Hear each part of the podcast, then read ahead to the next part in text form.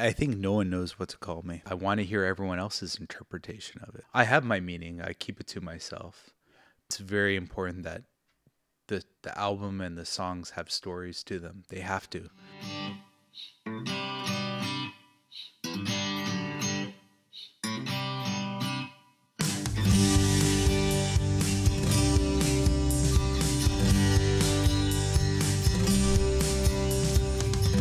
And we're rolling. Demsky, what's going on, man? Uh, not much, man. How are you doing? Good, good. It was that show last week was killer, by the way. Thank you very much. That was fun. And I, I didn't even know there was like a a club like that within walking distance to my place. Yeah, it's really, you know, that's the thing about Japan is uh, you never know where the venue's going to pop up. So uh, when you do find those those gems in the middle of nowhere, Yeah. because it, it's it's kind of not in the middle of nowhere, but well, it is. But I'm sure many people hang out in that area. But Yeah. um, for me, I'm never in that area. Okay. So Yeah, Yeah. yeah. Good area though. So I I I've been there. There used to be a yoga studio there Mhm. in the area before COVID, Mhm. and then they shut down and went online. But actually, the the instructor at that studio was on the podcast too. all yeah, right, yeah. great. So, um, but yeah, so DJ, you're Yeah. a DJ and you make awesome music. And I, I thought I was getting prepared for the show. I went went to your SoundCloud, yeah, and I'll put a link in the description. I went to your SoundCloud and listened to the the album that came up. hmm Come to find out, I was listening to older stuff. all right. Is that right? Yeah, the which album was that? That was um, the one that has. Um, now I need to to bring it over here. Just a second. I just worked on a bunch of litigation work all day today too, so my Yeah, brain's no kind problem. of fried. No problem. I'm I'm assuming the uh, with trickle down or and strut. Yes, that was it. Oh, okay. Yeah, you got it. Yeah. So, um, yeah, I guess now it's about two years old, almost two years old, and uh, yeah, and uh, I'll have a new album coming out probably later on this year, but not too sure. I'm just uh, now kind of planning everything. Okay. Okay. Yeah. Oops. So later, when this show gets popular and it starts making money, I'll have like my own researcher there. But for now, it's just me. So uh, tell me about the world. Tell That- me about the what world. I was listening yeah. to. And I love Trickle Down. I lo- Airport was good, but I love Strut. Oh, thank you. yeah, Thank you. those are great, great tracks. So, how did you how did you get into being a DJ? Well, it's not um it's funny cuz I I don't know be I don't, I don't know if I can call myself a DJ fully, right? Okay. Because it's yeah, it's my tracks. I'm kind of mixing them, you're right. Okay.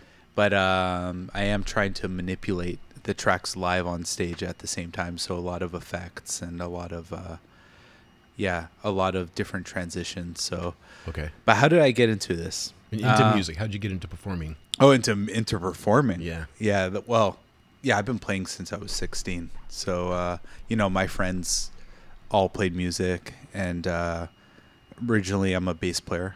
Okay. Yeah, I started as a bass player. Still am a bass player, and uh, you know, it, One it's, behind you there. There's yeah. Ibanez back there. Yeah. there you go.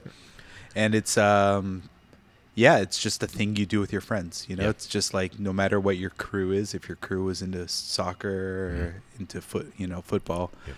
that's what you do. So my friends were into music, got involved, and then when I got to university, it got actually pretty serious, and Hmm.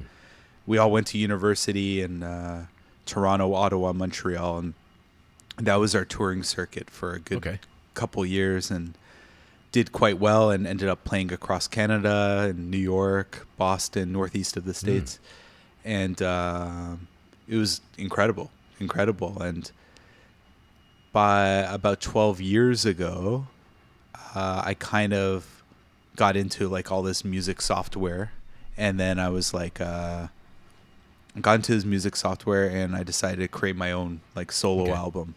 And then got in, just started creating beats. It wa- there was no intention of creating this sound or that sound. Mhm. It was just like, I'm going to create uh, whatever comes to my head and Oh yeah.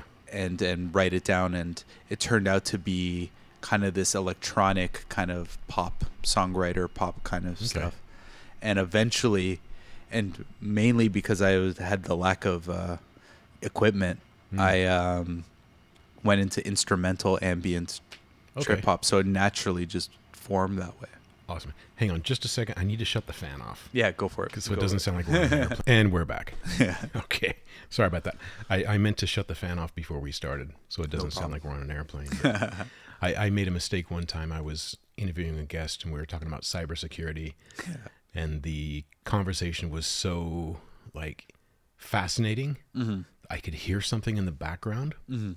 and it was I I can't remember because I listen to podcasts all the time, Yeah, and I'll listen to like a three-hour podcast. yeah, and maybe I had it in my pocket and it started playing yeah, because I could hear him and me, and we're in a really quiet place, yeah. but I could hear somebody else in the background. And I thought, well, this this doesn't have a radio receiver. Like, why am I hearing the radio? Yeah. And then when the podcast got over, Spotify starts playing music automatically, and now now I'm hearing music. I'm like, and I should have just stopped and said, hey, Mm-hmm. what's that sound? You know.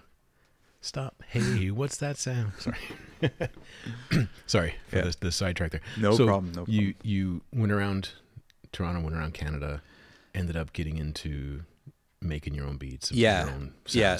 So yeah, and just uh, a friend helped me out, and then uh, that was probably two years before I came to Japan, and then moved over here with the intention of just like developing uh, my music and see what I can do from scratch. And I ended up playing bass for uh, this drummer called Tommy Wealth, where Japanese drummer, kind of like DJ Shadow, DJ Krush, kind of that kind of sound, and did really well. Got uh, invited to play in Europe a couple times and played it all over Japan, and did that for five years and played.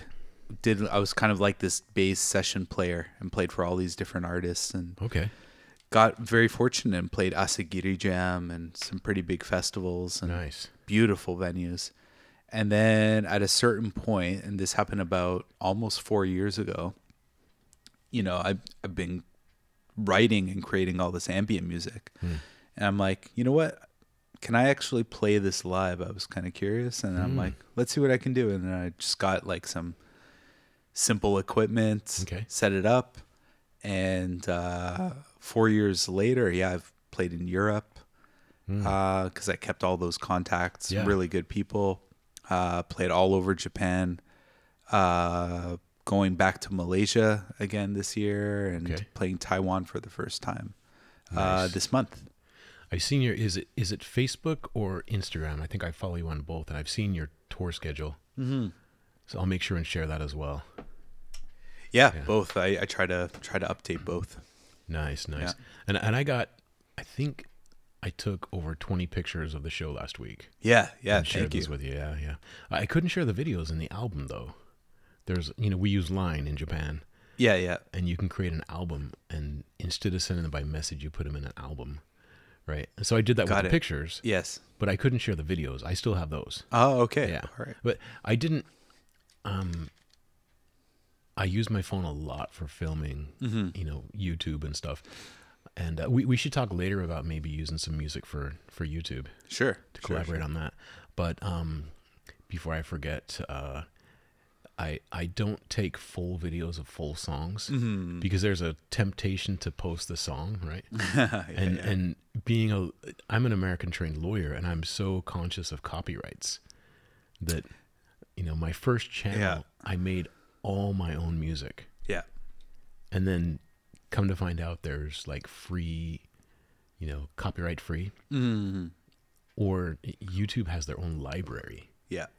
you can just use that song and then you don't get a copyright strike. So but I'm really conscious of copyrights. And I I don't want to you know.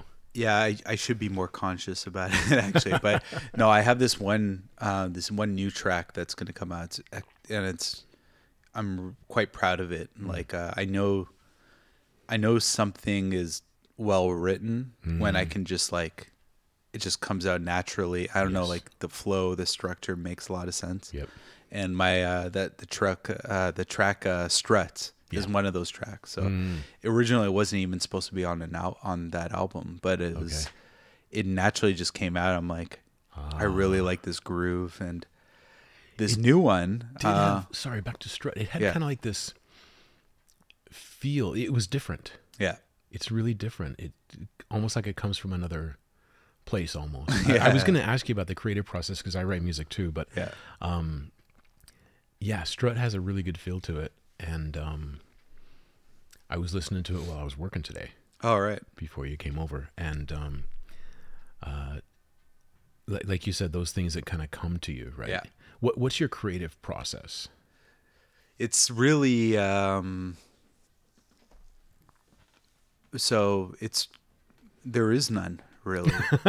yeah, yeah, and, I- and I you- get it. You, you know what? It's like uh, recently because I'm using the I'm using Ableton, and Okay. Ableton is so you know it's such a heavy program. Like there's so many plugins, there's so many Okay.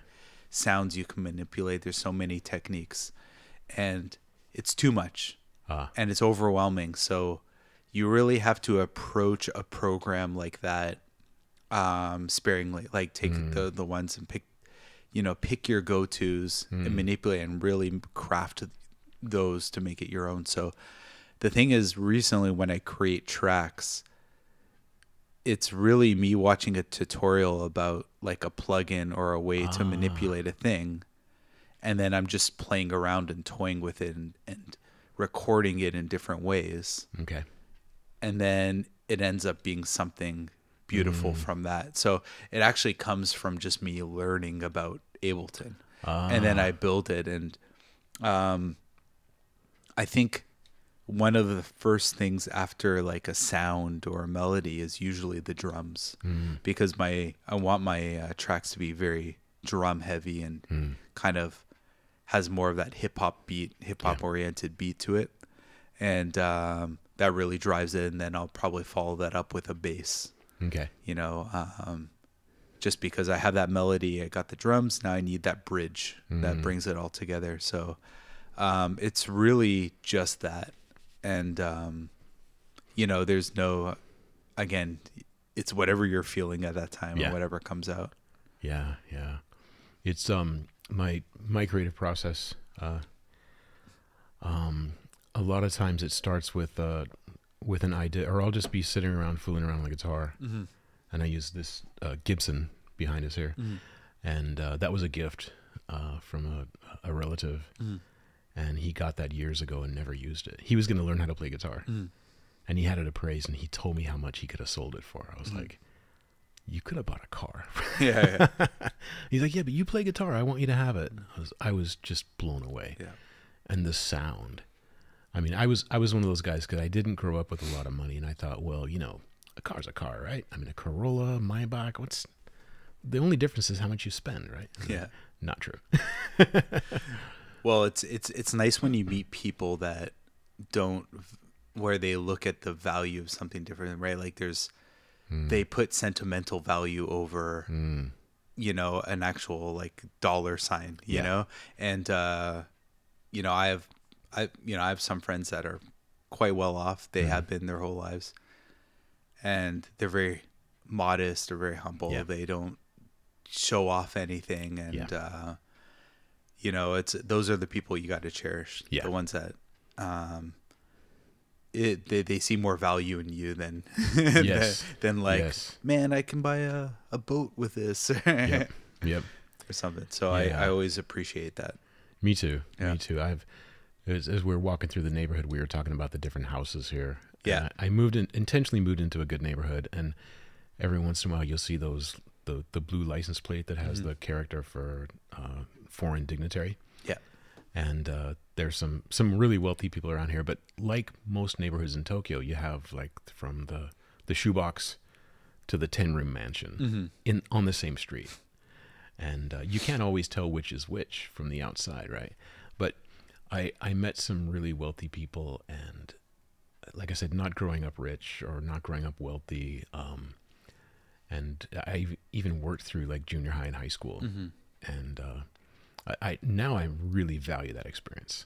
I'm really glad I did because I know how to work. But when I first met wealthy people, and I, and I was starstruck, I met. Um, uh, a bunch of musicians as they're coming through. Um, and uh, I embarrassed myself. I, I walked up to, to a very, very famous person. I'm not going to say, but uh, maybe I will someday. But I walked up to a really famous person and I said, Oh, by the way, what's your name? And everybody Yeah. looked at me like, Oh, you're such a jerk, you know? So I was starstruck. And then it was the same thing with wealthy people. I was like, Wow, what a big house. Wow, what a nice car. Mm-hmm. And, the, and it changed for me one time when there was a guy, and I think he was a CEO or something, and he was showing me his stereo and I realized like the the sound was more important to him, mm-hmm. and the the music, the sentimental value of his the music he grew up with. He said, "Oh, you know the, you know, when when I was a kid, we listened to this on a tape player, but now I can listen to it with this. I don't know how many tens of thousands of dollars he spent on this stereo." Mm-hmm. And it changed for me. The thought came to me, and I looked. I said, "Wow, you put a lot of thought into this system, huh?" And he looked at me. and He said, "Yeah, I did." and and and to him that was a much bigger compliment because he had millions of dollars. Mm-hmm. It was a much bigger compliment than saying this looks really expensive. yeah, yeah, It, it was to say, you know, you put a lot of thought into this because he had, yeah.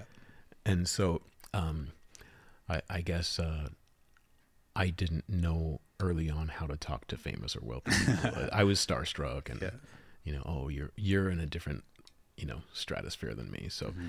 now, as as we get older, it's it's just easier to treat people as people Yeah, because I think so. they have the same worries. I think they would uh, value that too as well. Yeah, yeah. And I I listened to I was just listening to to Jorge Masvidal, Yeah. the UFC fighter, and and he said he can tell the difference between a fan, a, a real fan, and a casual fan by the way they approach. They'll say like, oh, you know that when you fought uh, Nate Diaz, you know the first and second round were really good. But if they say like, oh yeah, you're you're the fighter, right? yeah, yeah. So, I it, it's just you know, and, and I listened to Joe Rogan. He talks about people coming up to him and say, "Can we get a picture?" And he just took a bite of steak. You know, like Yeah. yeah, maybe after dinner. You know, and so I think, um, and and being foreigners here in Japan, I don't like to be treated like an oddity. you know, I, Yeah, it's gonna happen, Yeah. unfortunately. But uh, you know, it's it's it's the nature of the game, Right. right? You're gonna get the uh, exact same questions every single time when you meet someone. Like, where are you from? How long Yep. have you been here? do you eat natto? Do you eat natto? yeah. So, we- unfortunately, you know, that's the longer we're here. You know, we're here, so that's Yeah. embedded into uh, It our is. DNA now. it is. It is. So I think, um, and that's not celebrity. It's just being a foreigner in a homogeneous country, but being treated like that. You know, getting the same questions every time. Where are you from? What do you do? Why'd you come to Japan? Can you eat natto? Can you use chopsticks? Mm. You know, can you read? Can you read Japanese? Blah blah blah. It, it's it kind of taught me the correct way to talk to a celebrity, right? yeah. It's like, hey, how's it going? You know, are you enjoying Tokyo? yeah. because and, and and then I met after I learned how to talk to rich and famous people, I met a few where I was able to just act like a normal person Yeah. and found out oh this guy has kids you know and oh he lives in L.A. and and he shops at the same Whole Foods you know Yeah. that I used to shop when I lived in L.A. you know and um and and to ask him like hey how are you enjoying Tokyo and do you guys get to do anything after the show because shows end early here right Mm-hmm. and um, come to find out they don't get to do a lot. You know, when you're traveling, you don't get to do a lot when you're performing. So, Definitely. Definitely. but uh, so one guy told me he's like, yeah, I really wanted to go to this place, but it's just not going to happen. Mm-hmm. And so the next, I I was supposed to go to the show like the next day, Mm-hmm. so I went to that place and got a souvenir Mhm. for each of his kids, and then went to see the show and presented him with this. He's like, "That's the coolest gift anybody's ever given me." and I say, "These you told me you have two kids and you wanted to go to this place, but you can't because of time. So hey, take these back to your kids." And he's like, "Wow, thank you." You know, and so what I guess what I'm trying to say is, is like just treat people like people, right? One hundred percent. like maybe Yeah. somebody I went to high school with, or my my cousin, my my uh, uncle. You know, The the the small friend. little things they go a long way. They It's- really do. Yeah. they really do. So back to the creative process. Mm. You're and and what's the software again?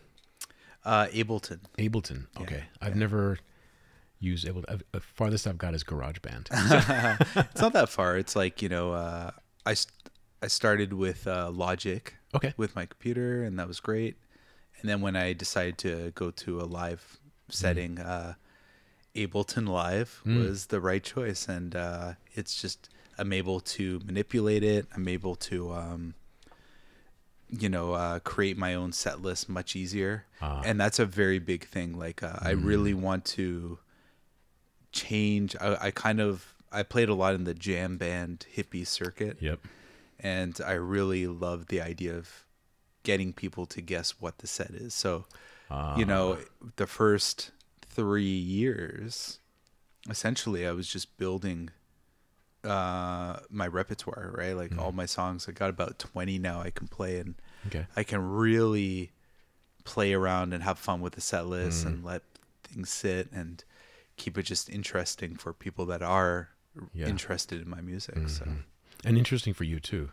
Yeah, Right. yeah, yeah. And it's like um I was explaining this to a a musician friend uh about how I want a song like uh Trickle Down or I want Strut I want it to experience it's like a baby. I want it to experience it in the fourth position in a set list or the last position in a set list or the first because the character is going to change Ah. throughout the night and how and it's going to have a different role and I'm going to have to play it differently Yeah. in a certain way. So I really it's going to develop the song even more just by playing it in a different spot. So like um strut is usually it's a pretty big heavy nice heavy song it's it's always could be like a grand it's like a baseball lineup it's like Yeah. a grand slam hitter Yeah. but uh, I wanted to experience.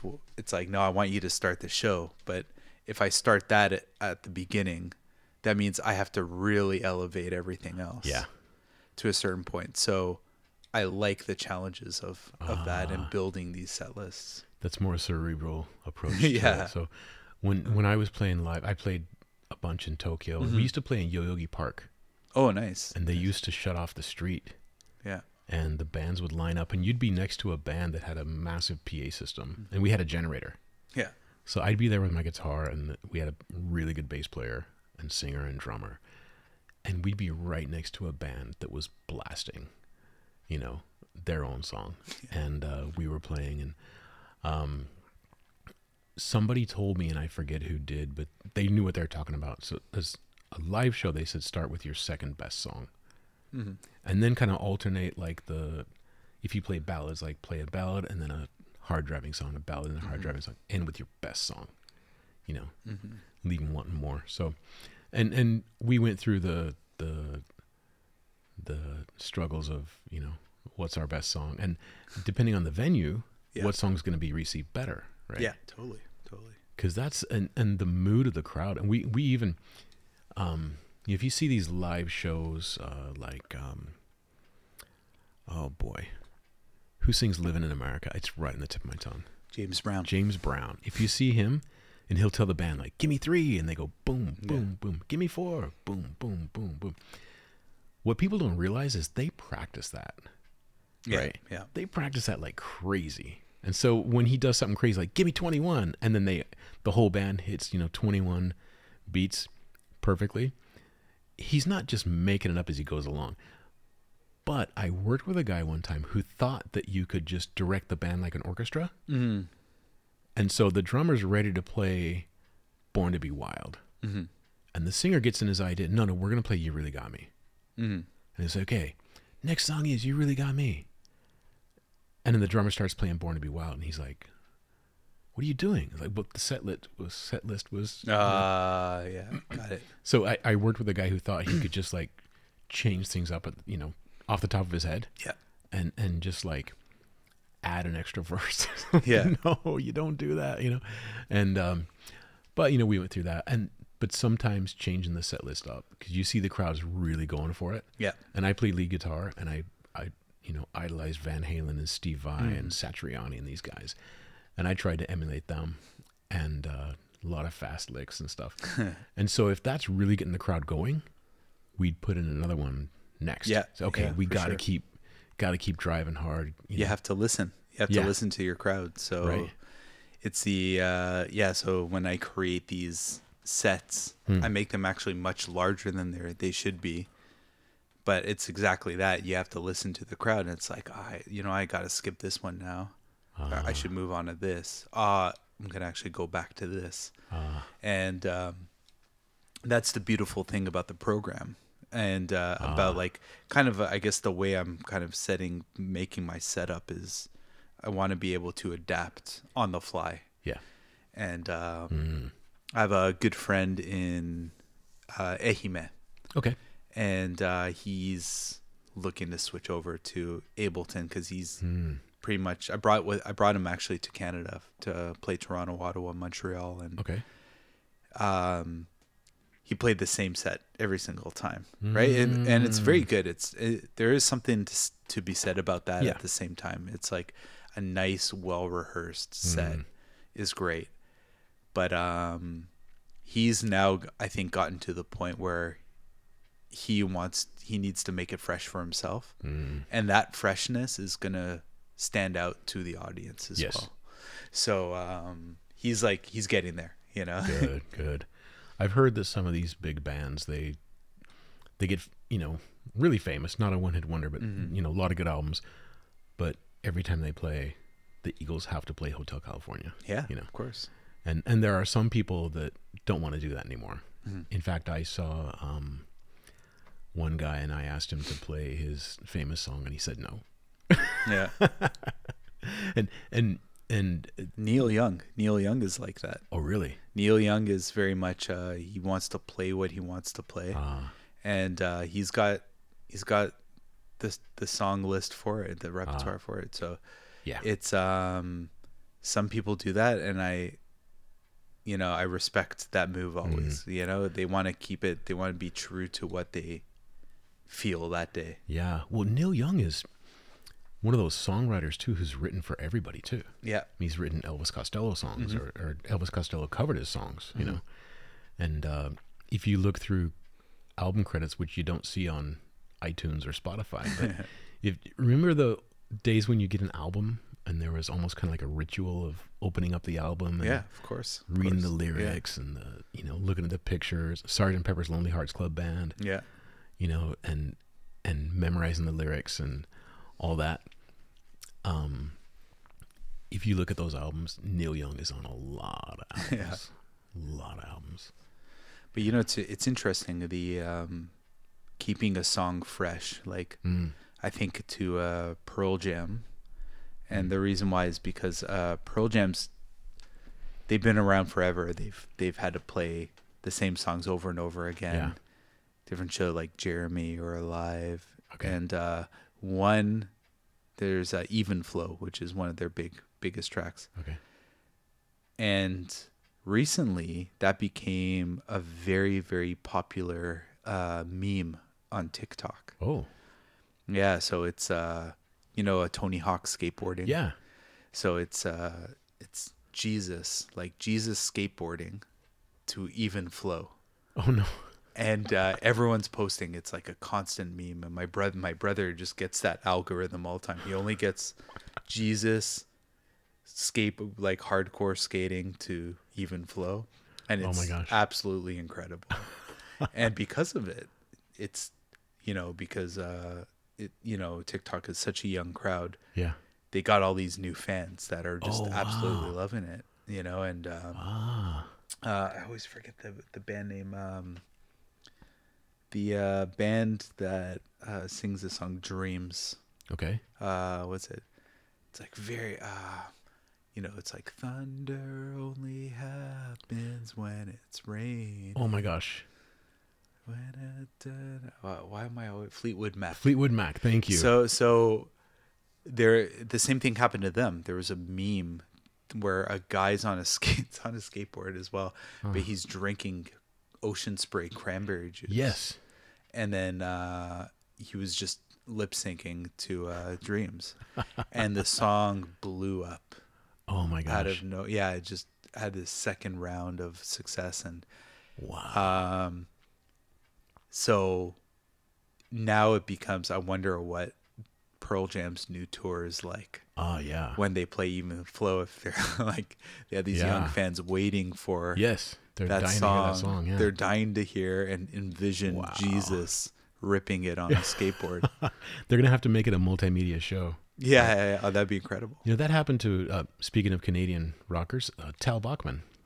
She's so high, Yeah. right? Um, he's a really cool dude. I've met him in real life. Mm-hmm. Really cool dude, just down to earth. And I met uh, his dad, Randy. Mm-hmm. They were over here, and um, really, really both really cool.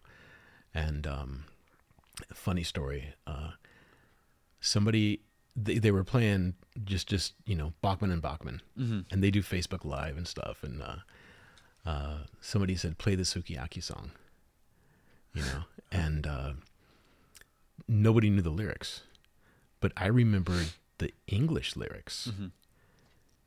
and so I said, "No, I, I know the lyrics," and so I sang the English lyrics, Mm-hmm. and they played the the chords. And uh, it was pretty cool. It was pretty fun. I mean, to, to play with a legend. Yeah. You know, I mean, Randy Bachman's a legend Yeah. right?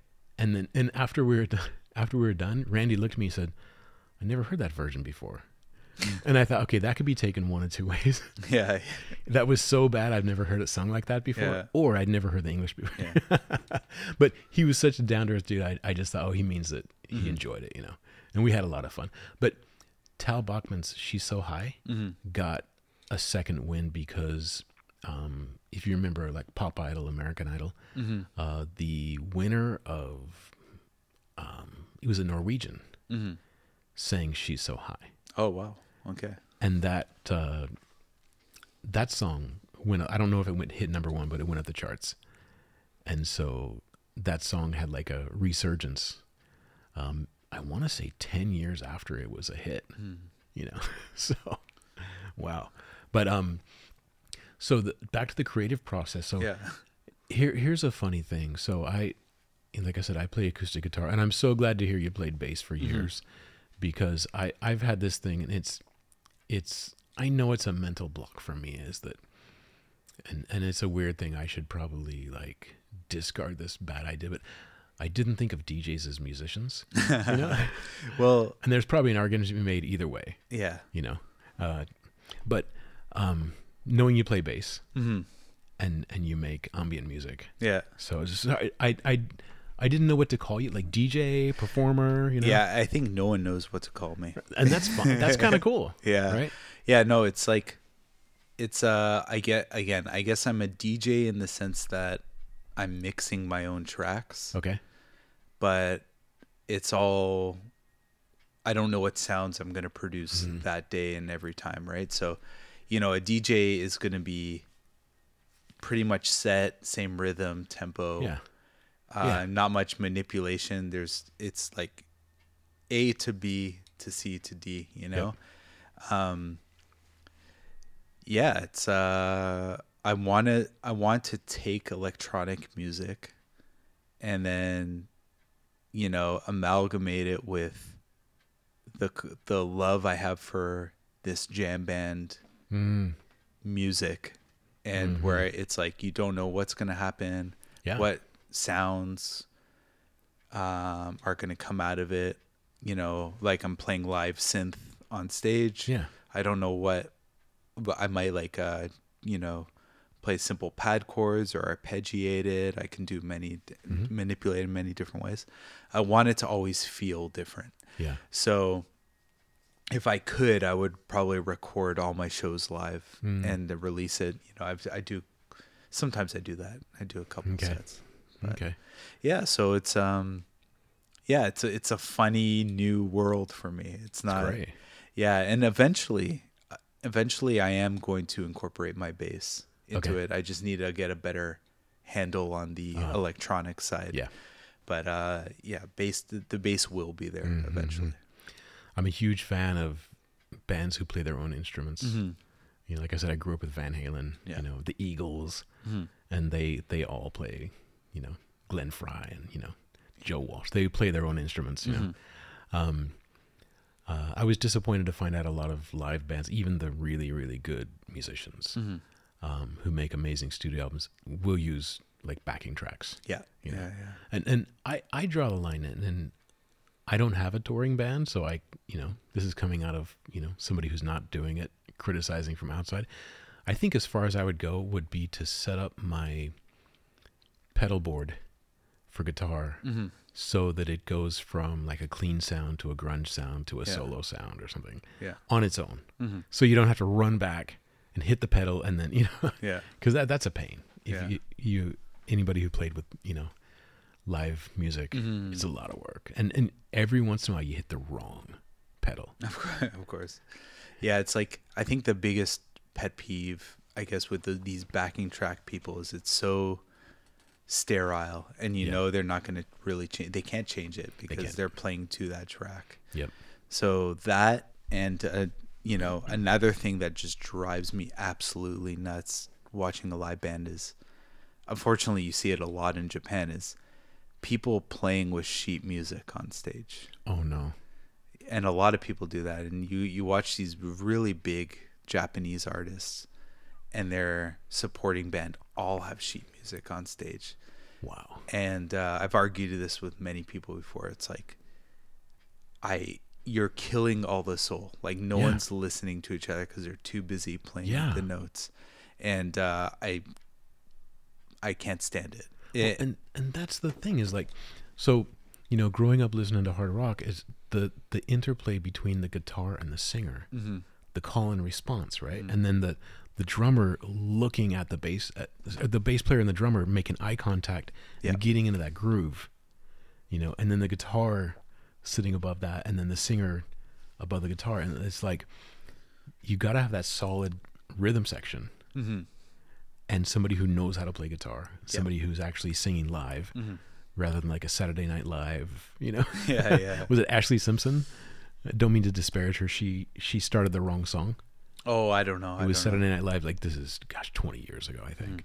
And she had a, a a budding career as a singer. Yeah. And went on Saturday Night Live, and she started singing the wrong song, and the back the backing track had the vocals yeah and and the show fell apart and her career I think kind of stopped there. So- yeah but yeah, hey, props for her for getting on Saturday Night Live. I Yeah. never made it that no, far. for you know. sure But have you ever had and and here's why I'm asking is every once in a while, um, I'll be working on a song, and I have one song called uh, um, "How It Goes." mm-hmm. It's it's a it's a sad song about a, a couple that broke up during COVID. okay They ended up, you know, they were living together. They um, uh, the lockdown started, mm-hmm. and they started spending more time together. and he was a, he was a, a worthless sob, and she, Yeah. she was very ambitious and figured out like, uh, this is not going anywhere. Mm-hmm.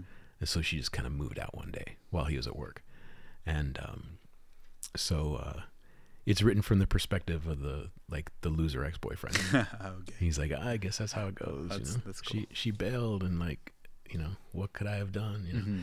but um, I put two solos in there. Mhm. One is the one is the solo in the middle, and one is the outro Mhm. that kind of um, tapers, kind of, you know, how do you what do you call that when the it fades? Yeah, fades. fades it I'm fades such a musician. I don't even know what fade.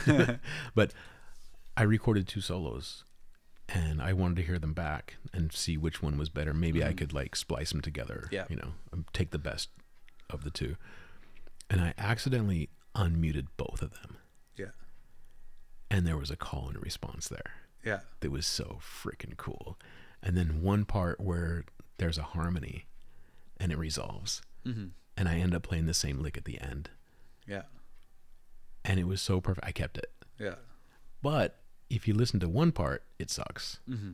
You listen to the other solo, it sucks. Mm-hmm. But the two together are freaking amazing. mm-hmm.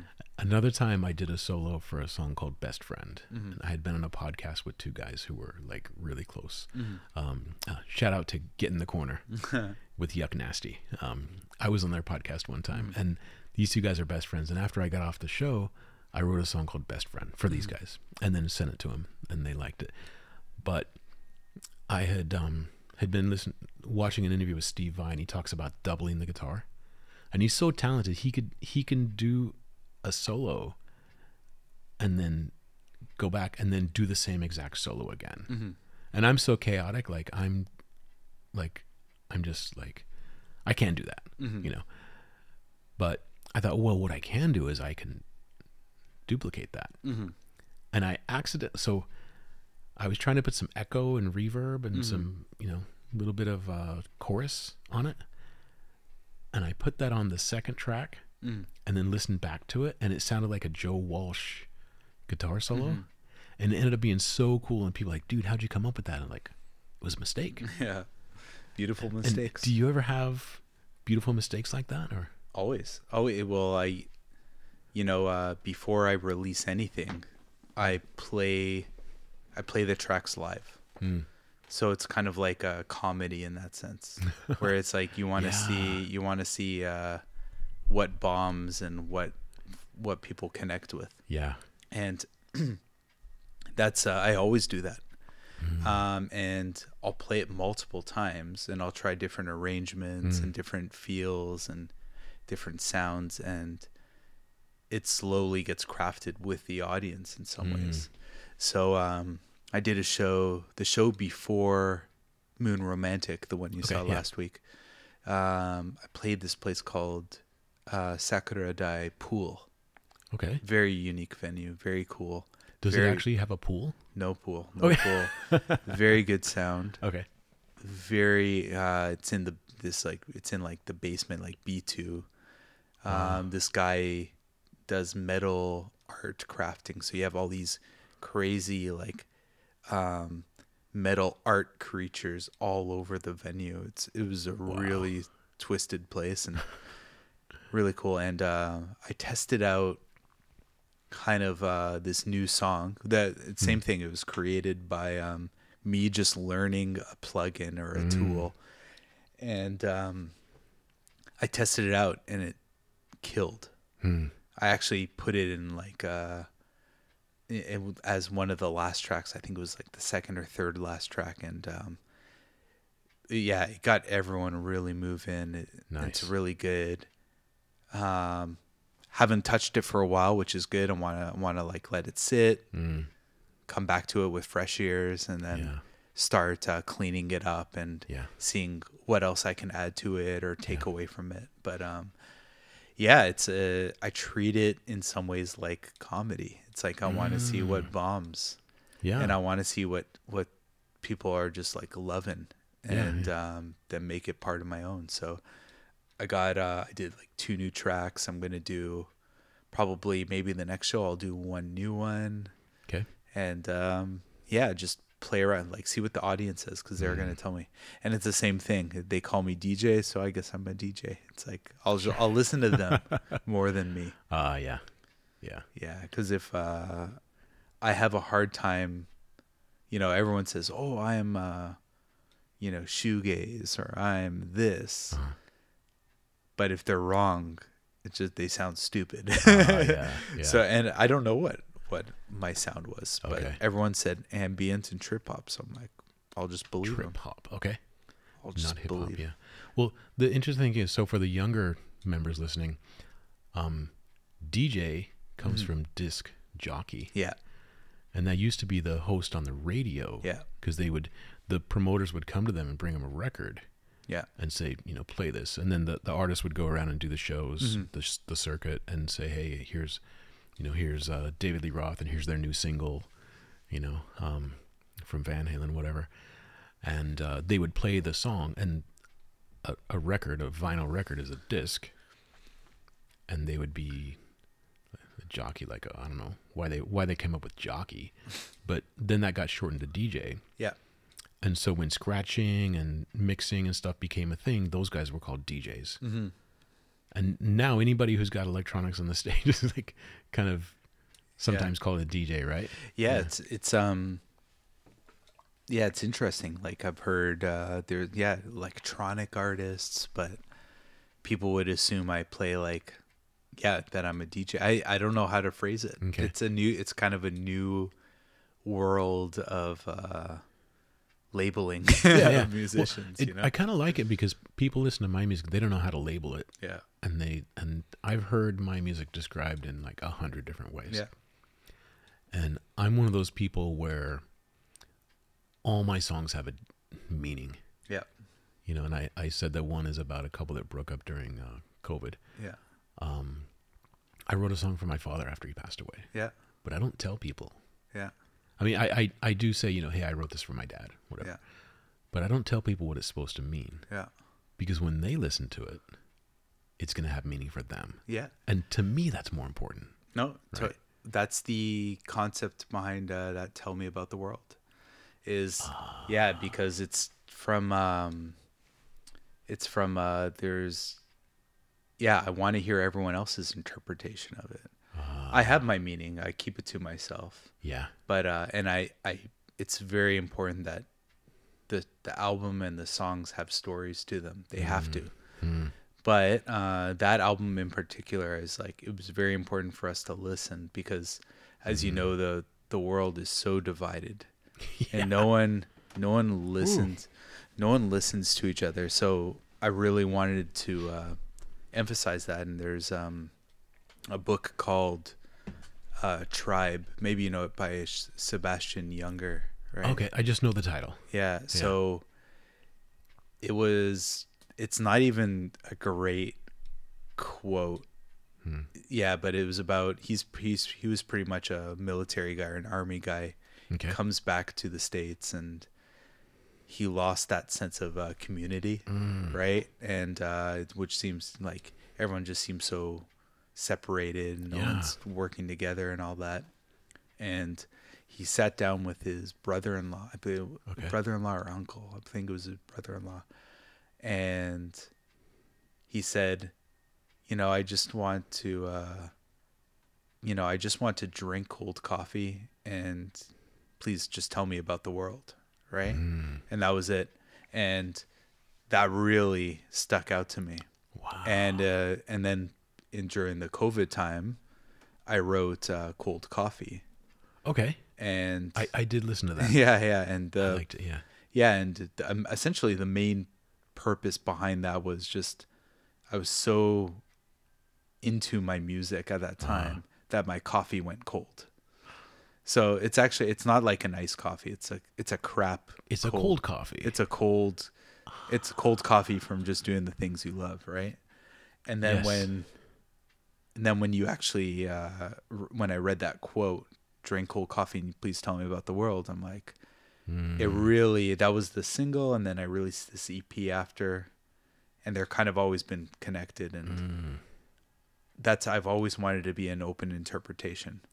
So even the music video when I had my friends shave like my my facial hair and my That's my an- head. Interesting video. Yeah, so the Yeah. the concept is like full trust in them. I, I I trust you. I'll listen to whatever you want me to do.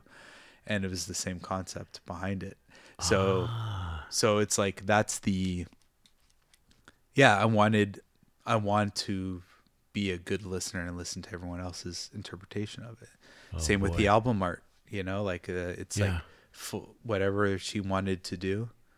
Um, sh- she was, she had a hard, uh, you know, her name's Azusa Sekiguchi. She had a hard time understanding Hmm. that she has freedom in creating art. I'm like, yeah, you can do it. It's like because the concept is I want to know your interpretation, and then she gave me a full breakdown of what she felt for each track, and she did a fantastic job, and she she knocked it out of the park. It's no, it's it's it's very good. Yeah, Yeah, yeah, it's amazing. Um, yeah, I think uh, Elon Musk has a quote, and I took a screen grab of him saying it. Is it wouldn't help to have a little more love in the world? yeah, yeah, yeah. You know, he said that a couple of times. He was on Joe Rogan, Yeah. and he he had that uh, clove cigarette, yeah, yeah, yeah. and and he said, "Yeah, it may sound trite, but uh, love is the answer." yeah. And uh, from you know the richest man in the world saying that, like maybe he's got a point. Yeah. You know, but to put a timestamp in it, um, Trump just got indicted. Yeah. Um, we don't have to talk about it, but just to, to let people know where we are in history, uh, Ukraine and Russia have been at war for a year. Yeah.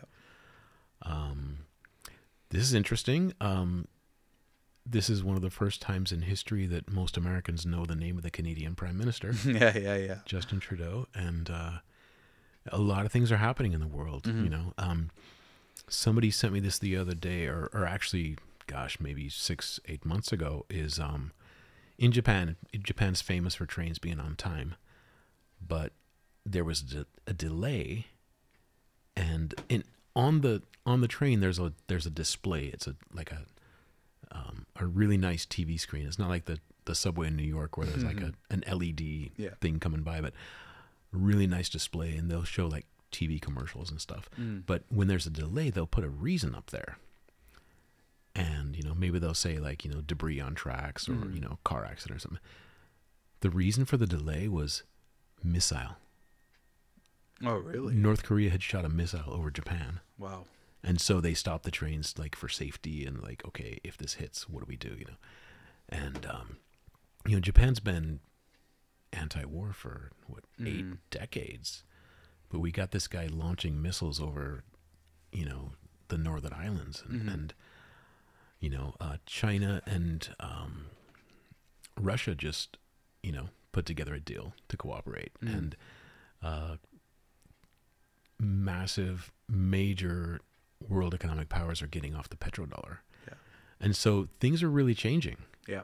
you know, and um, uh, and uh, Prime Minister Abe was shot.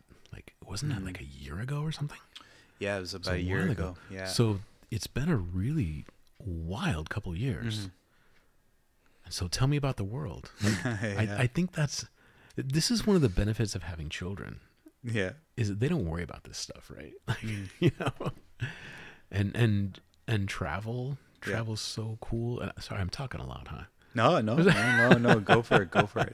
I listen back to these as I edit them, and I'm like, dude, you talk way too much, man.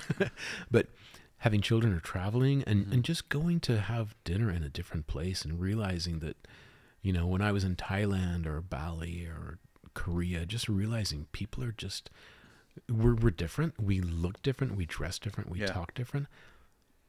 But we have a lot of similarities. Yeah, of course. Of course. You know, um, I, I remember being in Thailand and seeing, you know, people with their children and thinking, oh, that's just like a North American dad. Yeah. You know, he's he's grabbing his kid so he doesn't run in the middle of the street. You know, they're looking for food for dinner. Mhm. Like, what are we gonna have for dinner? The kid's like, "Daddy, I'm hungry." You know, I can't understand him, but I'm sure he's, you know, Yeah, whining, yeah. "Daddy, I'm hungry." You know, and and pe- people are really the same. Yeah, I've I've always thought that when I was here. I never I think growing up in Toronto, you grow up with the different cultures. Uh, I, it was a very big learning. Uh, I'm very fortunate to have grown up there, but mm, w- even when I moved here, I felt everyone was just the same. It's just instead of this food, it's this food. Yep. you know, and it's really not that much different. And we we do have more in common. Um, you know, it's uh, it's we'll see what happens. We'll see what happens. You know, I yeah, unfortunately like we we need some people to stay hopeful that we can work together and make it happen. Yeah. But Well, that's that's the beauty of music and comedy and Mm. stuff like that. Is you know when you're at uh, at a show for two hours, like you just you leave the world outside. mhm. And um, one of the you know, I don't watch a lot of sports. yeah. You know, I, I watch UFC, hmm um, and uh, I don't. I've never paid for pay per view, so like I'll watch the free fights on YouTube or Rumble or something. But um, and then uh, I haven't watched the Super Bowl or World Series or I, I you know I'm here in Japan and I've never gone to see a sumo match. You know, Yeah. but they've slowly but surely got politics injected into them. But music, when you go to a show like that, it's there's there's no politics. There's no there's no nothing. You know, other Yeah. than just music and people having a good time. that that that said, it's the the biggest problem with Japan is you have these people that hold it in for so long, and and then they just explode. And there's um you probably know the podcast like it's Tokyo Speaks. Have you heard of this podcast? I have. I should look it up. Yeah, it's like it's quite big, I Mm. think, right? But um I don't remember. A really nice guy runs it, but um the one he had this one guest that said when Americans speak their mind, it's so we can relax our mind. And it's Mm. like so we we can relax it, but like J- Japanese people just hold it in, Mm. but they're raging. It's going to Mm. explode at any moment and you don't know when Mm. and there's something yeah it's so true so so true and um you know two years ago there was the um guy that dressed up as joker on the the halloween uh, Okay. on halloween and yeah. stabbed a bunch of people on the train and set fire and he when you listen to him talk he was very honest and very calm when he said he's like you know like i lost my job Mm. i had no friends to talk to no one to talk to and he's like i didn't know where to turn to and it's Mm. like damn it's like you need to wake up japan you know and Yeah. it's like and i have this again this new track you know back kind of back to the copyright thing Mm. right i got flagged on soundcloud for Okay. this using this movie clip Ah, but it's copyright free it is copyright free so i had to Okay. fight it i got it cleared which is great good. but um the track itself is about a protest like protest protest to japan that it's okay to get mad Yeah. to relax your mind Yeah. and then you're going to feel much better and you're going to create change faster yeah. you know the problem with western our countries Mm-hmm. you know kind of us is we talk probably too much right we're just on the other side of it it's Yeah. just they need to talk more here so that Yeah. track is so so important and so Mm. vital that they you know you get stuff like that like you mentioned about shinzo abe hmm being shot like Yeah. you know the they need they don't have the outlets to release it Mm. and Unless they go drinking, then you can say anything you want. yeah yeah yeah but but you know my friend uh my my coworker he um he actually uh does the hotline he does the um you know like uh one of those hotlines where people can just like release their stress and, Okay. Yeah.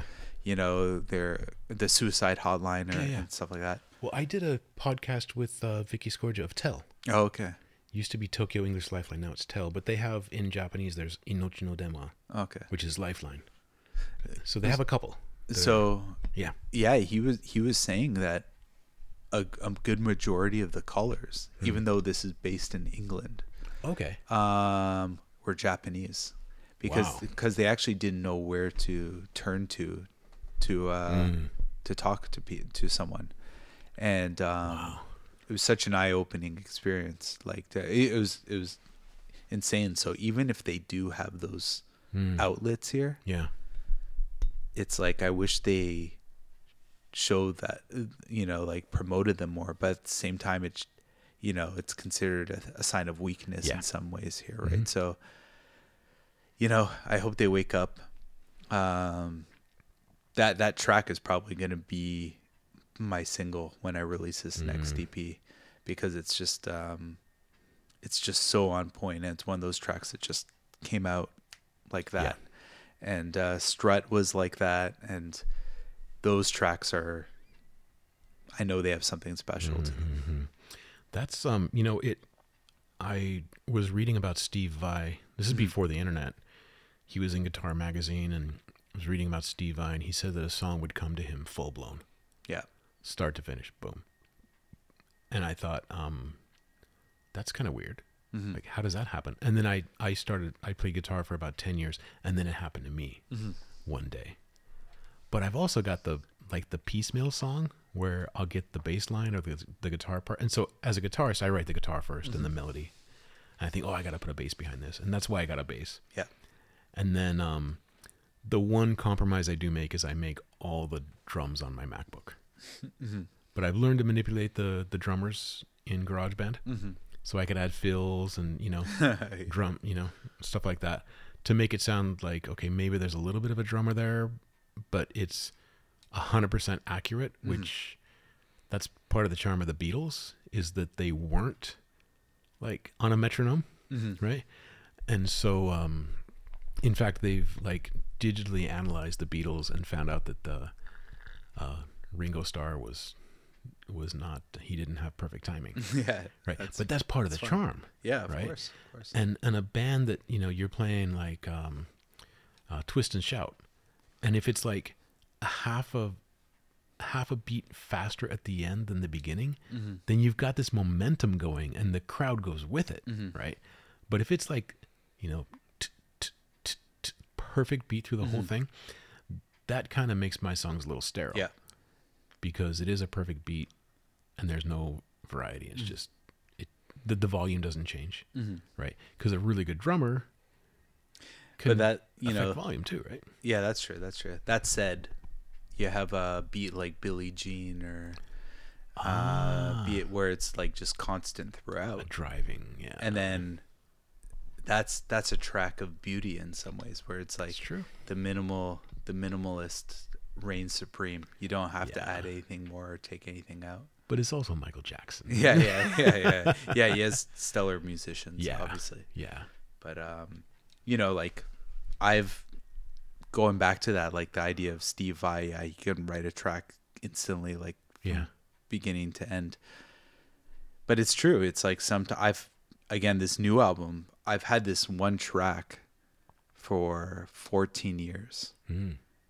and I'm finally. I feel now it's finally time to release it. I finally Mm. figured it out, the puzzle, Ah, and it took forever. I get it. And um, I'm so happy it can find its home like out there, you know. So um, you never know what the timeline of of a track is going to be, for the most part. So, uh, but when it comes, it's great. But it, you know, you It can't is. rush something or Well, sometimes you got to let it marinate, right? yeah, of course, of course. And and then, no, I, I've had songs that I've worked on for a year or two, and then I'll get the bridge, hmm right?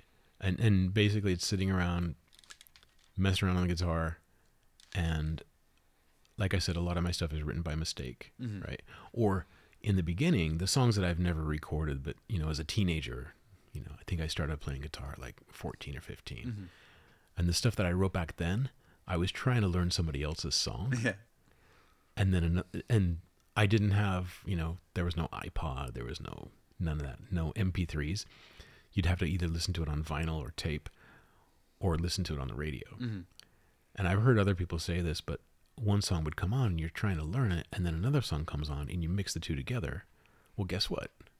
Now you got a different song. hmm and so I, I'd be trying to play one song and I'd make a mistake and say, oh, actually, I like that, hmm you know? And um, what does Andrew Huberman say is like creativity is taking ideas from the known world and putting them together in novel ways that are useful hmm right? And so there's only what like 12 notes on the chromatic scale, hmm right? So you can only combine them in so many ways, and there's there's a lot of chords, but there's only so many ways you can Yeah. combine them. So, um, yeah, taking two songs and mixing them up and like you know making a mistake and Yeah. then Totally. but I've had the songs where you know because I I create them in layers like I said the the guitar and the vocal hmm and then the the bass and then the drums. Um and then since i'm it's just me there's no way to write a guitar solo right? Hmm but i'll listen to the song over and over again and say okay here i need to put a guitar solo. And i'll start noodling around and then it comes. Hmm and have you ever um i read a book by um pressman. Is, is it i want to get this right it's andrew or stephen pressman and uh, he wrote a book called the war of art Oh yeah, yeah. I've I've actually read that. Yeah, yeah. great book and he talks about the muse Yeah, Right. that's right. Yeah, yeah. I, I read that um, probably maybe last year or something. yeah i just read it like maybe in the last three or four months Yeah. and i think that that's uh, i don't know what it is whether it's creativity or whether it's those those 10,000 hours of practice people talk Mhm. about or or if we tap into something sometimes i think we tap into something Yeah. right and i don't know what it is but i don't question it anymore i'm like i don't know where it came from but i've never heard this before and i got to get it recorded before i forget it because a song sometimes is almost like i'm remembering it Yeah. right and then i got to record it because if i don't use it it's going to go away right hmm and same thing with writing same thing with you know a lot of the creative work i do but um and then there'll be a mistake in the mixing that ends up sounding cool Yeah. but and then i've had songs where i, I got a keyboard song called drone where i just started out with a bass line Mhm. and some drums and a beat and then a bass line and i added a keyboard on top of that and then i added another keyboard and then i added some guitar hmm and some more guitar and there's like maybe five guitar tracks Yeah. and a, and there's one bass line there's maybe three keyboards hmm But as I added stuff, it kept getting better. And- But then you gotta. It's kind of like when you're when you're making something in the kitchen. You're like, okay, I got some paprika, I got some pepper, I got some of this, I got some of that. Oh, I better stop. you know? Do you ever get to that point where you've you've made the song just about as perfect as it can get, and if you add anything else, it takes away from it? Well, yeah, it's yeah, of of course. Like uh yeah, it's maybe it's not like just adding, but it's also like yeah, just like maybe even even if even if it's just a delay, like adding too much delay or too much reverb. Yeah, you can easily overthink something Yeah. too much and you got to kind of let it go at a certain point but um i try to keep the tracks pretty minimum yeah like Okay. uh, all the tracks like pretty bare for the most part like i want to um i don't want it to be like layer upon layer i don't want it to be like these 20 tracks Okay. i, I would love to get it down to like seven or Wow. eight. Yeah, Okay. like really, really basic. Mm-hmm. Um, because there's uh there's there's this one band you probably maybe you've never heard of them. They're called the Whitest Boy Alive. No. Never heard of them. No. I was just talking about them today actually, but um, they are a four piece group, super minimal, like kind of pop funk kind of kind of pop fi- funk kind of group, and um, they are so good at creating space, empty space that sounds full, right? Really love their their sound, and um, I try to kind of mimic that in a Okay. lot of sense, where it's like really take a lot out, keep it really simple, but it still sounds lush, you know. And another band, of course, is Talking Heads was really good at that, Yeah.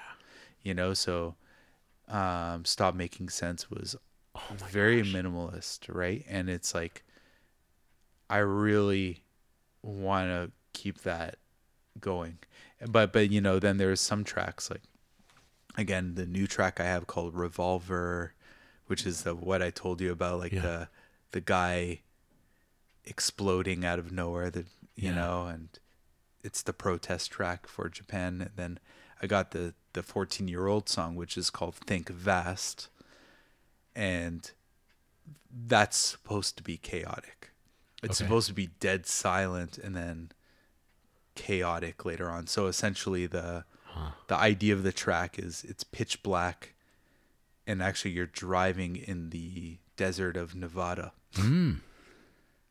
and then you're just with your thoughts and then slowly this this light appears out of nowhere and essentially the track's about Las Vegas but it, and it's Mm. about and then your your thoughts are lost and it's just the chaos takes over Yeah. takes over and ensues right and then you just drive out of Las Vegas and it's back into Oh, cool. nothingness and it's like i really wanted to create that so the, the chaos was important but at the beginning it has to be that minimal Mm. minimalist kind of approach to the track so um it's uh it's that it's very important to fill up the space with nothing Mm. and make it sound lush Well, that's hard.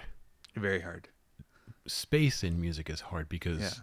as a performer, as a as an artist, you want to, you know, like I said, I grew up with stuff like Van Halen where it, it hits you, you know, right in the nose, right in the face.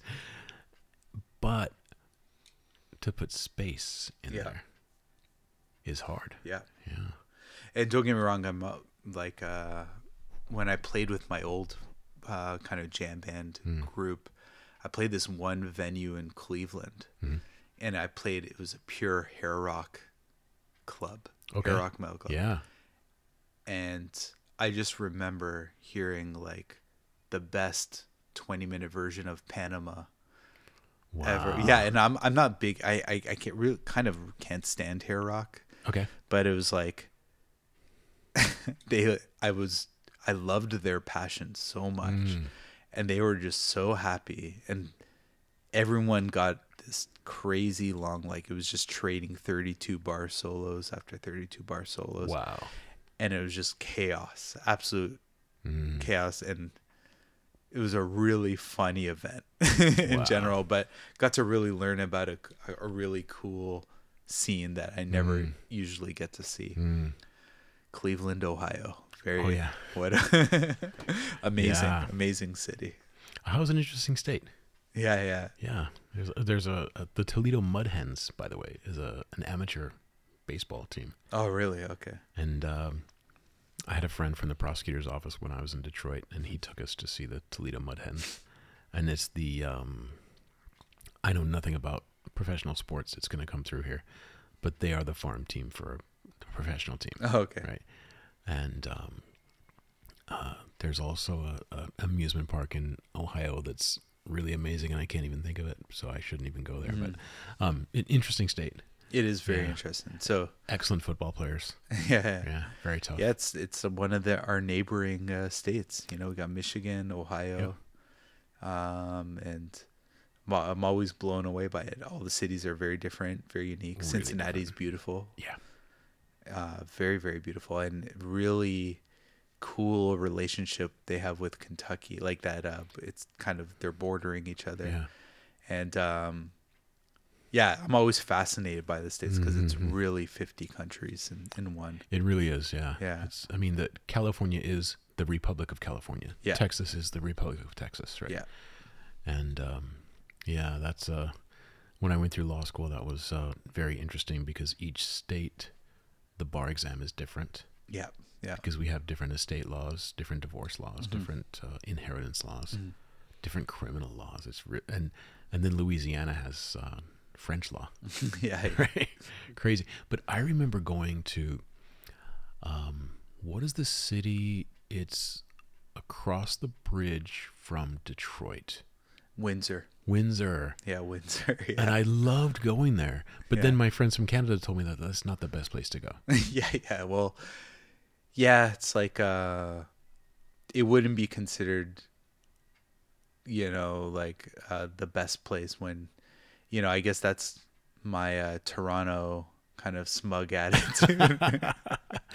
you know, it's like we're we're not looking highly at like London, Ontario, Windsor, Ontario, Okay. Paris. Ontario is nothing like Paris.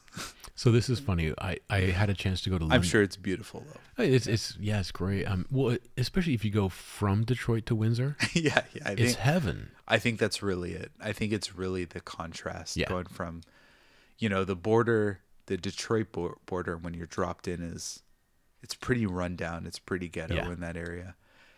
That it's not a really hey welcome to America. We, you know, inviting like We're we're really not putting our best foot Yeah. forward there. you know like when when it's the Quebec and Vermont border. However, it's absolutely beautiful. Mm, It's amazing. It's really amazing. Or you have like uh, New Brunswick and Maine. okay. and that's really beautiful. But, but you know, Niagara Falls, Buffalo, and Windsor, Detroit. Contrast. Yeah. It's like you're not getting the uh, the creme de la creme. No, we're know? not putting our best foot forward there. Like, like it should be inverted. Like Texas should be on the border. You can go to a city like Austin and see amazing music and comedy. yeah, and, I'm, I'm down with that. But Yeah. uh, you know, but Buffalo especially is that love hate relationship uh, a city. Like I've seen so many concerts there, amazing Ah. venues.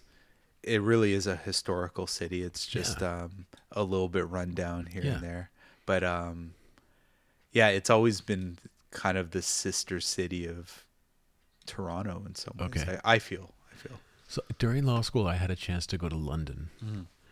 Um, and the funny thing is, so we had a negotiation competition, Mm. which is where they give you a fact pattern, and then you try to negotiate the, the best outcome for your client that you're your imaginary client that you're representing, right? And they said the winner of the school competition got to go to London. Mm. And I said, I've never been to England. yeah, yeah. All they said is, well, the winner's going to go to London. I was like, I want to go to England. So we prepared like crazy. This Mm. buddy of mine, Wayne, he's a really cool dude. yeah. So prepared, ex-military. He just like we prepared like it was boot camp, and Yeah. he's he was really sharp, dude. And, And- then it was London, Ontario. And it was London, Ontario, and so we drove up there, and it was fun. Yeah. We had fun, and um, I just remember. So I I don't drink, so I was the designated driver. Yeah. And uh, the bartender was so cool. He's like, "Yeah, man, the DD gets free coffee." Yeah. The designated driver, and I was like, "Well, I just don't drink. It's I'm not sacrificing Yeah. anything because I'm not going to drink anyway." But I got free coffee. Yeah. And then my my uh, the the people we took with us, like my my partner in the negotiation team, he didn't get. I think he had like one beer, but one of the one of the women we took with us got like blind drunk, and um, I just remember being in the bar and everybody's drunk, and I'm like, well, okay. but no, London was cool. Yeah, yeah. No, London was it- cool, and coming from Detroit, it was just a cool town, a good drive. You know that that said, I was talking with um, with my coworker today about Detroit, Okay, and um, it seems like I would love to go back there. I know they've cleaned up quite a lot. I A think lot. I think they've went through a lot of the rough. You know that they Mhm. went through the rough part. They've restored a lot of the area, Mm. kind of um, brought it back to life after I guess the automotive industry like just Yeah. completely crashed there, right? So um, I would really love to go back. I'm I love all, you know, Hmm. I love going to the states because it's yeah, again, the the um the history, you know, the Hmm. um unfortunately like uh you know, it's literally also black and white, you Mhm. know, but that could be you know, Yeah. but um y- you know, you literally just go on this side of the tracks and you have to really watch yourself you gotta, yeah, Yeah. exactly. but Exactly. um overall people are really nice people are really kind They are, and yeah. i th- i i feel bad for the states sometimes they get a bad rap you know like oh canadians are kind and americans aren't i'm like well you know i'm we've done a lot of c- crap things in our past too you know it's like i don't like to you know put that all on the states Yeah, or yeah. anything Well, you know, it, it's it's funny because if you look back far enough, everybody's done something. pretty- everyone's done pretty something nasty. really bad Yeah, and it's just that certain things get focused on more, and that's you know it is what it is, I guess. But you know, um, Detroit is uh, making a comeback. I mean, some major companies have invested. yeah Um, I I was there in the early two thousands uh, for law school, and then an internship in the prosecutor's office, and um, would drive from the suburb, and Detroit's like a donut, right? So you drive through hell, and then you get downtown, and there's the GM building, mm-hmm. and there's the um, um, the hockey arena. Mm-hmm. I mean, if you if you want to see sports, Michigan's the place. Detroit is the place Yeah, to do yeah. it. And you have Michigan State, you have University of Michigan, yeah you have the Pistons, you have the Red Wings, Yeah. you have the Lions, you know, and uh, the Tigers. yeah I, w- I was just afraid I was going to miss somebody, but there's so much sports going on, and Mhm. a Detroit basketball game is a mind blowing experience. yeah Oh my gosh, the the crowd gets so crazy, and they have these propane fires, and the yeah announcer yells love it. Detroit, the crowd yells basketball, and the place goes insane. And on game day, everybody's wearing their Red Wings jerseys. You go into Meijer to go shopping. That's the local grocery store, and everybody's wearing a Red Yeah. Wings jersey, and you know it's game day. You know, and um, man, they love their sports yeah i can imagine and so many smart people just absolutely mind-blowing intelligent people Mhm. because of, of the automotive industry they're engineers they're smart um, i went to a friend's barbecue and he had he had built this game and i i they have a a name for it and they sell it commercially now but it was a, a thing um, where they had like three racks and then two tennis balls on a on a rope and you would try to make the the tennis ball on a string like hang on one of the racks. Mm-hmm. and and the the game the name they gave it was balls on you okay. Because it was using two tennis balls. I, Yeah. I had I didn't know. But um now it's sold commercially but he built his own set. So that's like just imagine somebody building their own pinball machine. It's Mhm. like the guy was just freaking brilliant. And uh, he met his wife on a car forum because she had asked like oh, I, I got this Amazing. car and I he didn't realize he was talking to a woman mm-hmm. she's like yeah I'm trying to rebuild the carburetor but I'm I'm getting stuck here and he's like oh here's how you do it you know and and she's like wow that's really cool by the way where do you live oh I live here oh I live I live here too and they ended up getting together. They ended up getting married. Wow. But okay. both of them absolutely brilliant engineers, and and so many smart people. It's just crazy. Mm. That that state has or that city has gone through so much crap, Yeah, yeah. and I really want to see it make a resurgence because that was the premier city of of of America. Yeah. I can't even talk. there- I mean, I keep saying there, there's a lot of cities you hope that for, right? You know, like I, you just want to see them come out on top. Like whether it's, uh, yeah, Chicago Mm. or Detroit. Um, Philadelphia. Phil, I love Philadelphia Mm. very much. Um, Baltimore is beautiful, Mm. and it's like, yeah, you want to hear the happy, you know, happy ending for Yeah. them. You know, because You really do, yeah. it's just um, the rich history, the culture is just so incredible. and, And and I didn't even mention the music in Detroit. oh yeah, yeah, yeah. well, yeah. well, first of all, techno comes from Detroit, right? And Motown, Yeah. obviously Motor Town, Motown Yeah. music, that whole thing that completely changed music. hmm You know, techno changed the world, Motown changed the Yeah. world, and the Fox Theater. I saw. um I know I'm going to forget his name. He he's the guy that that sang uh, "You're Beautiful." You're beautiful. Yeah. Uh, is I'll- it I'll James? James Blunt. James Blunt. I remember it had something to do with pot. yeah. James Blunt. I saw him at the um, the Fox Theater in downtown Detroit. Incredible theater. yeah. Yeah. I've, Inc- I've seen pictures of it. Oh my gosh. Absolutely incredible venue. And there's not a bad seat in the place. You could sit anywhere in there and have absolutely perfect acoustics. Mhm. Like the way that was built was just incredible. Yeah. So yeah. A lot of beautiful venues in the states. Yeah. I'd love yeah. to hit up. Yeah. Yeah, and as a fan of music and as a Mhm. musician, like I'd like to play there, but I'd like to go to a show there. Yeah. Of course. Of You know. course. Yeah. What about a place like Las Vegas? Would you play Las Vegas? I would play anywhere. I would. Yeah. I'm. I'm up for any. Like I'm.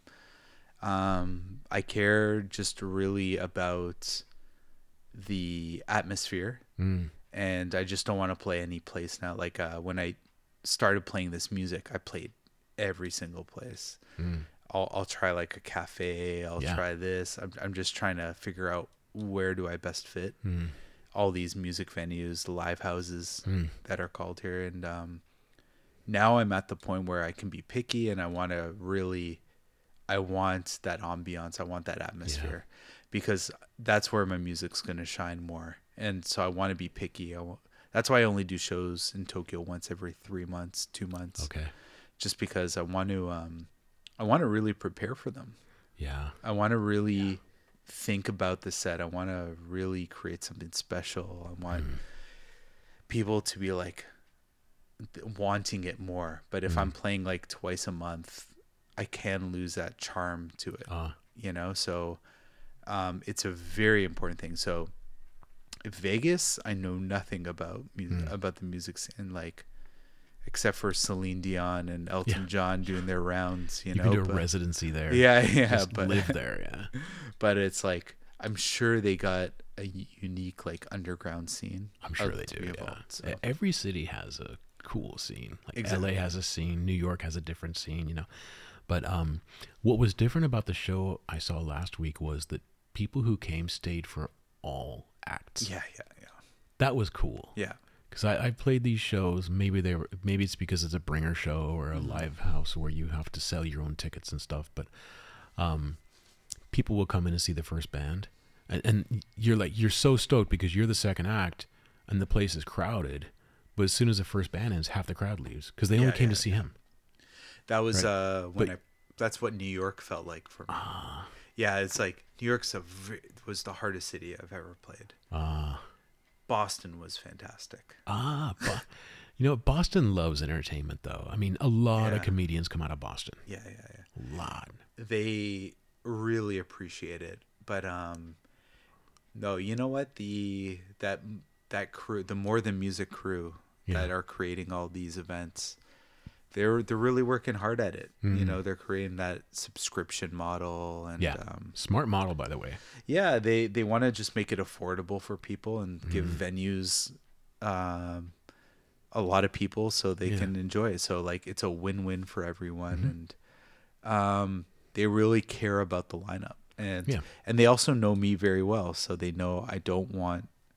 I'm going to be very picky about shows now because I, I, I- you know, they, I've done anything they asked me to do before, and it was weird, mixed lineups, and um, I won't do that anymore with my music. And I, I actually play bass for this um, this R and B singer named Oh. Aphrodite.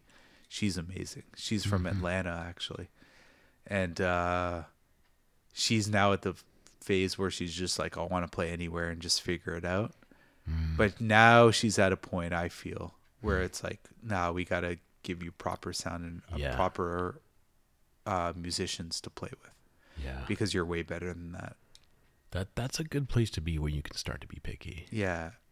And Yeah. uh, she's she's ready for it. She just doesn't know it. So Uh yeah. there's what about so speaking of that, that's um I don't think everybody deals with it. I think some people are Mm. just like, I just want to perform, you know, and I don't care where. But others like have, you know, stage fright or anxiety or Mhm. self confidence or uh in the professional world we call it imposter syndrome. Yeah. You know, like I remember the first time I was in a board meeting, you know, as a member of the board of directors of Yeah. a corporation, and I thought, what am I doing here? What have you ever dealt with that, or is that just not issue for you?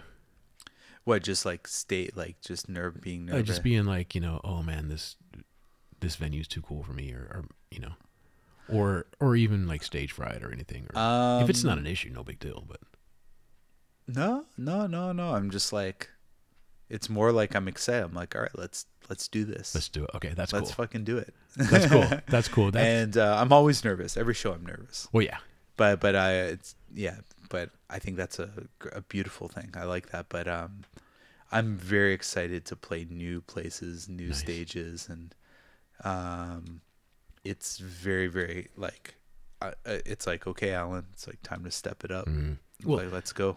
Mike Tyson was nervous. Yeah. stepping into the ring. I mean, so and he's an assassin, you know. Yeah, so, yeah, yeah. Like, he destroyed like you know dozens of people in a row. So yeah, yeah. There, there's always that nervous feeling. I remember a couple times, and and you always get better doing a show, right?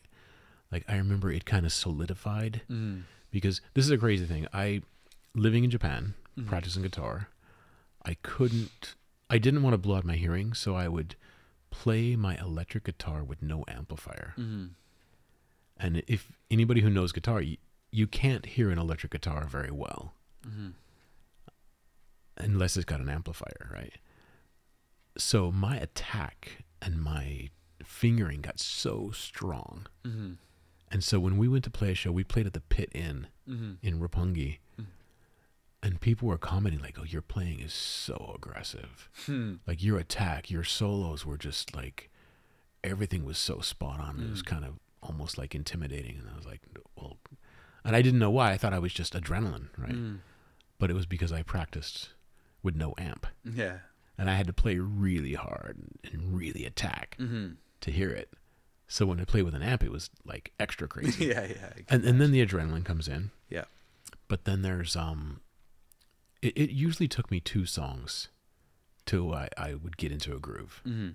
You know, so the the first song had to be like a, just a banger where you can just like jam, Mhm. just a couple of power chords. you know? Yeah, yeah. and then you can get into Rush or, Yeah, or it, something like it. that. I see, I see. Where it's got 20 chords and three tempo changes. You know? But, um, and I always found after a show, I Mhm. always got better. Of you know? course, of course, of course. It's uh, well, yeah. It's it's a it's your it's your class. Yeah. Yeah. That's And- it. Like 20 days of practice, or I don't know how many, you know, a month of practice versus one live show, I would improve with the live show. Yeah, yeah, yeah. There's nothing like it. I always tell people as my show is my practice more Mm. than anything, and uh, you're gonna you're gonna do it with me. The audience is gonna do it Yeah. with me. Do you ever? So I've heard comedians describe a show that they do, you know, specifically Joe Rogan. I, you can tell Mm. I listen to Joe every podcast, Yeah, yeah. every episode of Joe Rogan. I think I was just listening to today actually. Mm. With Ari Shaffir was on there, Yeah. and uh, um, who I met in person. He's a hilarious dude. I met him before he blew up, hmm and oh my gosh, like I got a, a picture with him, Yeah, and I'm so glad I did because like it was, gosh, 10, 12 years ago, you know. But um, he talks about uh, a, a show where you're taking these people on a journey. It's almost like group hypnosis. Mm-hmm. Do you ever feel like you're Yeah, oh yeah, yeah. I've, I've definitely yeah, that? one hundred percent, one hundred percent. I really feel like it. Um, it's almost like the audience has to buy into what you're doing well, and you win them over and then you can take them on this journey, right? Yeah, and but also it's like yeah, you have to win them over. Where and then you have to be, yeah, and then, and then you become one with each other. Yes. it's you know and the the biggest problem i've always had with uh, shows in japan actually is just the crowd and it's just they're so silent and it's like but when when it does hit when it really hits home they're fucking it's amazing Yeah. you know so um the show that i always think about is uh post rock shows are really great here Okay. but like uh bands like uh explosions in the sky have you ever Okay. heard of them I- they're they're from texas Okay. they came here and the crowd was so involved. It really felt like they were one. It's The all- the crowd was the member, and there are some really good post rock hardcore bands Uh-huh. in Japan that are amazing, Well, really the amazing. But level of musicianship is incredible here. yeah, it's just um, it's it's a, yeah, it's really high. They're very technical. The only problem is a lot of them are very contrived at the same time, you know, and they're like they're like this is hardcore music or it's this funk. This is how you play funk. And I'm like, Mm. no, you're missing the point if you think that way. So Mm. it's like when you do find that band where it's like it's Mm-hmm. their own voice, their real own voice speaking out, yeah. um, then you got some magic. Let me look up a band. There's a band I'm following on Instagram, and I want to say.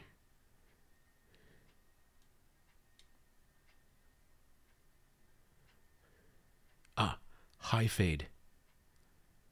These guys are insanely good. Mm. High Fade music. I'll, I'll try to remember to put a link in the description. Yeah, These guys play funk, yeah, and they're. Um, I'm gonna get this all wrong. I think they're Scottish, and they are insanely good hmm and uh, I I just started following them on Instagram because I I saw something and I was like, God, that guy's a good guitar player.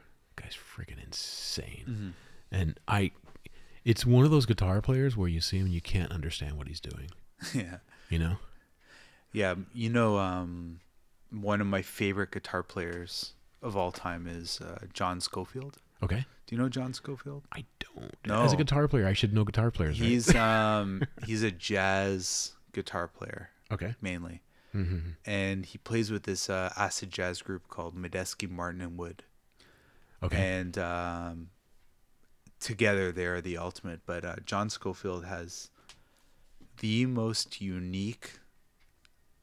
You think you think he's out of tune, and you think he's Ah. lazy. Like his notes are the. uh-huh. He plays these like perfected lazy notes, and I don't know how to do it. It's, it sounds like the notes are drunk. John Scofield. Okay. And you you know if you want to start, you should start with uh, Uberjam. Uber Jam. Okay. or uh, I, I forget the name, a go go something. I think it's something a go go, but um, Uberjam. Okay. um, Hmm. He he makes notes sound drunk, and then together, yeah, yeah, you That got it, you Okay. got it. So you want to listen to like Uberjam or a go Okay. go, and when you listen to, I I don't know how he does it. It's just like Ah. so on time.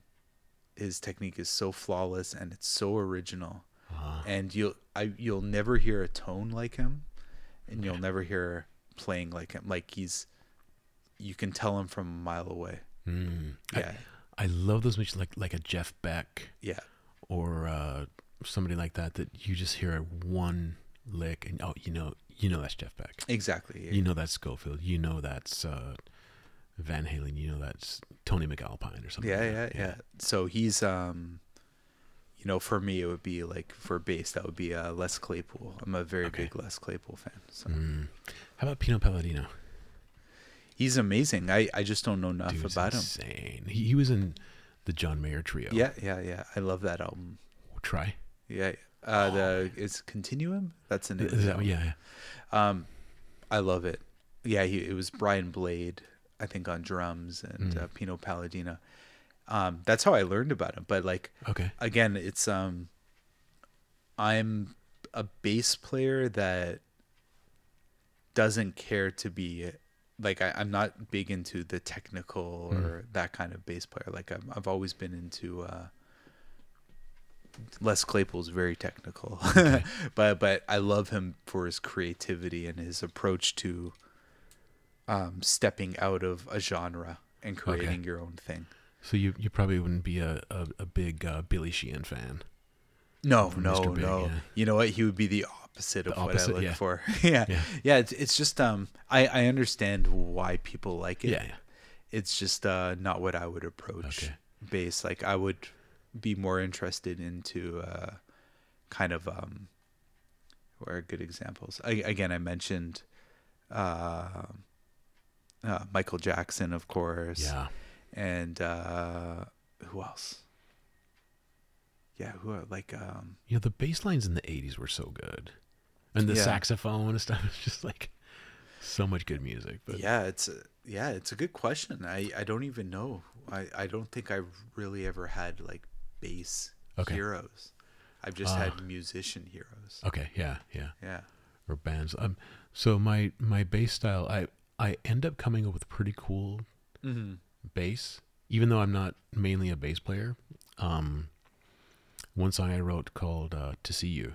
Mm-hmm. It's got a really cool bass in there, and I always tell people listen to it with headphones, Mm-hmm. and they're like, "Oh, who, who's playing that? That's really cool." It's like that was me. Mm-hmm. But I think I, I probably don't approach bass with the reverence it should be approached with. Mm. I approach it from the from a guitar player, yeah got it you know, and, and I think a, a like a dyed in the wool bass player would be like, you, "Dude, you're not doing it right," but but it sounds cool yeah you know and um, actually one of my songs has a bass solo mm-hmm.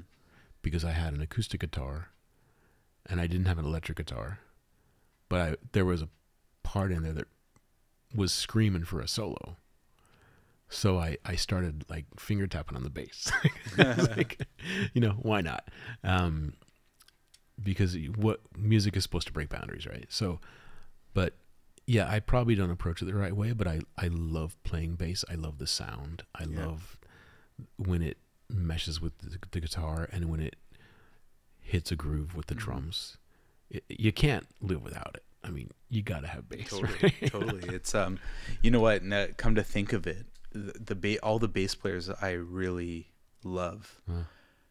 are actually all keyboardists Oh, in a lot of ways yeah so it's like uh Ah. like a bernie worrell or like uh Neal Evans is Okay. um he's the keyboardist for um Soulive okay.